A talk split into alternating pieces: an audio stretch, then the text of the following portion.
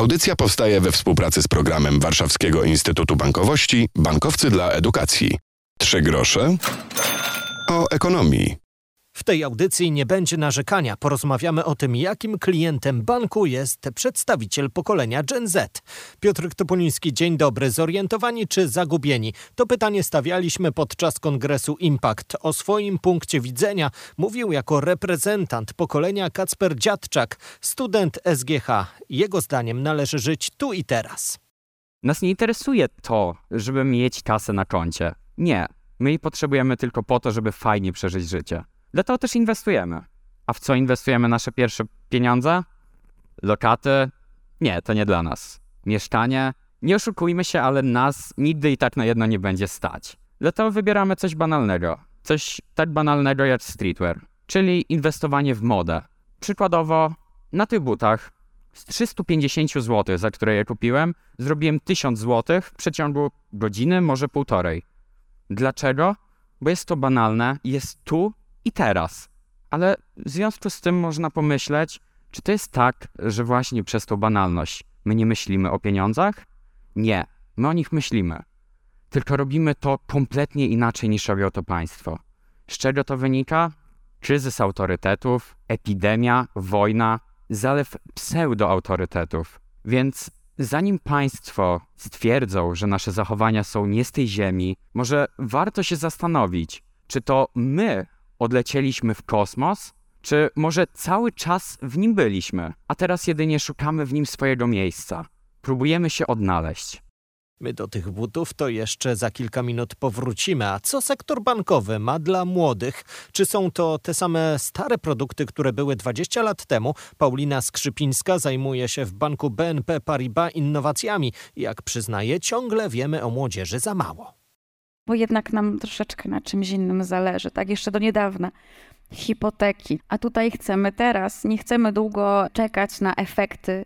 Pieniądze mają zupełnie inną wartość. I nie jestem pewna, czy my jako bankowcy, czy my jako ludzie świata finansów wiemy do końca, co z tym zrobić. Przynajmniej jeśli chodzi o produkty finansowe, bo jeśli chodzi o rozwiązania technologiczne, to chyba nam lepiej idzie. To skomplikowana sprawa, przyznaje Piotr Puchalski z mBanku.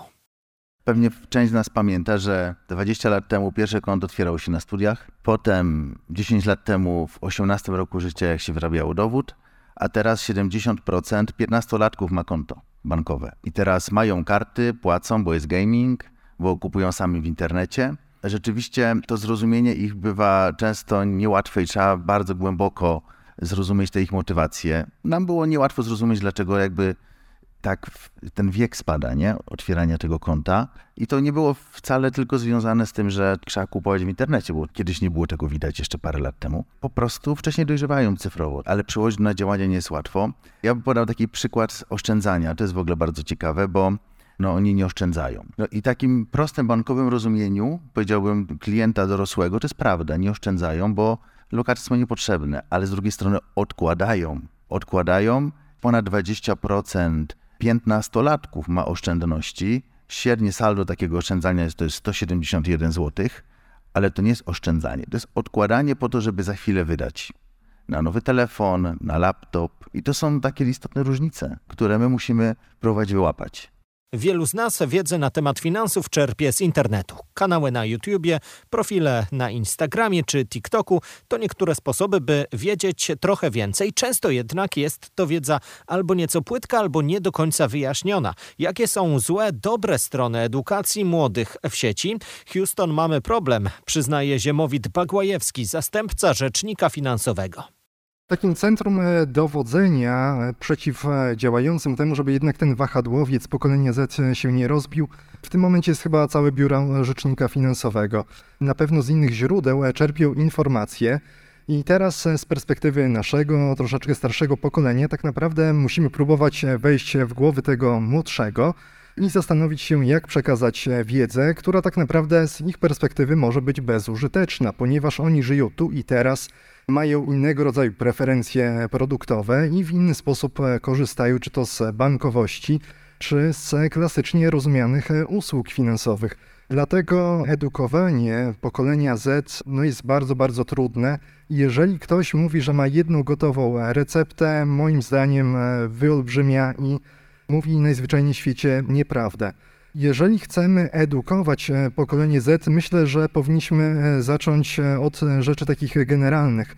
Nie od wprowadzania tutaj gdzieś produktów bankowych, ubezpieczeniowych, bo przecież to są ludzie, którzy łączą się tak naprawdę ze światem, magiczną krainą finansów przez ten taki może nie mistyczny portal Donarni jak stara szafa, ale przecież przez smartfon i odpowiednie aplikacje. Jeżeli banki tutaj podrzucają ten portal, młodzi ludzie bez żadnych problemów są w stanie w to wejść, korzystać w miarę bezpiecznie ze wszystkich produktów.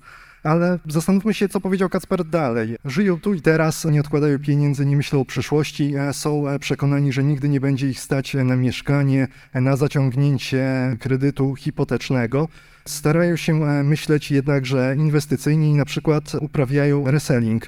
Skupują tutaj sneakersy, z myślą, czy ponoszą je tutaj 2-3 miesiące i dalej od razu się zastanawiają po upływie tych 2 miesięcy, jaka może być wartość tego przedmiotu, co z tym dalej zrobią. Tylko już tutaj na wstępie wpadają przecież w pewnego rodzaju pułapkę i tę wiedzę musimy im przekazywać.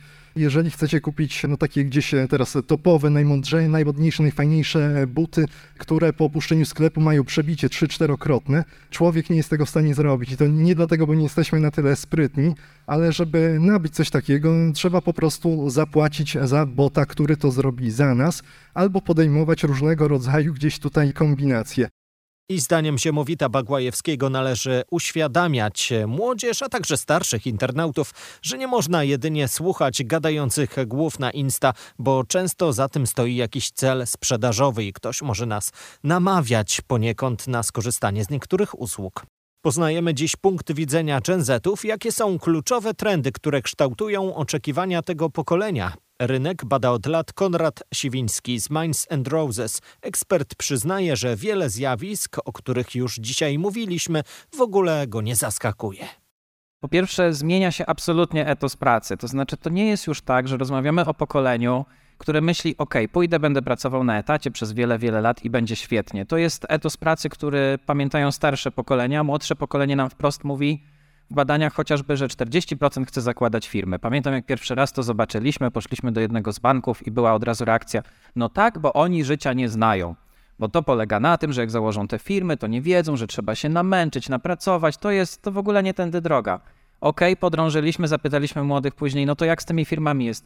Tu też się zmienia ten etos firmy. To już nie jest firma, w której ja się napracuję. To może być firma, w której chociażby będę zajmował się butami albo będę pracował w internecie, a tak naprawdę będę jeździł po świecie i będę freelancerem. To jest taka myśl o tym, że będę pracował zupełnie inaczej i to też pewnie definiuje to, o czym tu mówiliście wcześniej, czyli to, że te rachunki bankowe zakładają się wcześniej, bo te potrzeby pojawiają się wcześniej.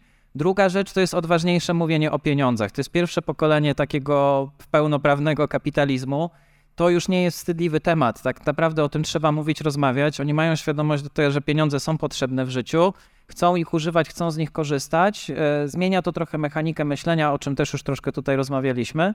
I może krótko jeszcze o trzeciej rzeczy, bo to jest równowaga i balans. Dużo na Impakcie mówi się work-life balance w każdym ujęciu i to jest prawda. To znaczy, to nie będzie pokolenie, które będzie się w pracy, mówiąc bardzo bezpośrednio, zajeżdżać, ale z drugiej strony chcą wyważyć życie prywatne, zawodowe, rodzinne, wewnętrzne, dbają o swój well-being i szukają tej równowagi w swoim życiu i bardzo otwarcie też mówią o tym, że będą jej szukać w przyszłości. To tak chyba z lotu ptaka kilka takich ogólnych trendów, które gdzieś tam definiują też to, jak pokolenie zapewne będzie się zachowywać i pewnie jak musimy na te rzeczy odpowiedzieć. I jeszcze jedno. Wizyta w banku to dla młodych logowanie do aplikacji w internecie, nie wizyta w placówce. I w stronę potrzeb młodych powinna iść bankowość, tak podkreślał Konrad Siwiński. Myślę, że na Impact będziemy jeszcze powracali, a za tydzień w audycji powrót do jednego z ostatnich tematów. Co zrobić, gdy nasze konto próbuje zaatakować haker? Te pytania postawimy naszemu gościowi. 3 grosze o ekonomii. Warto ten tytuł wpisać w aplikacjach z podcastami, bo tam poprzednie nasze spotkania, podczas których o cyberbezpieczeństwie było sporo, było też o tym, jak się zmienia rynek pracy w przepisach i w praktyce. Piotr Topoliński, do usłyszenia. Audycja powstaje we współpracy z programem Warszawskiego Instytutu Bankowości Bankowcy dla Edukacji.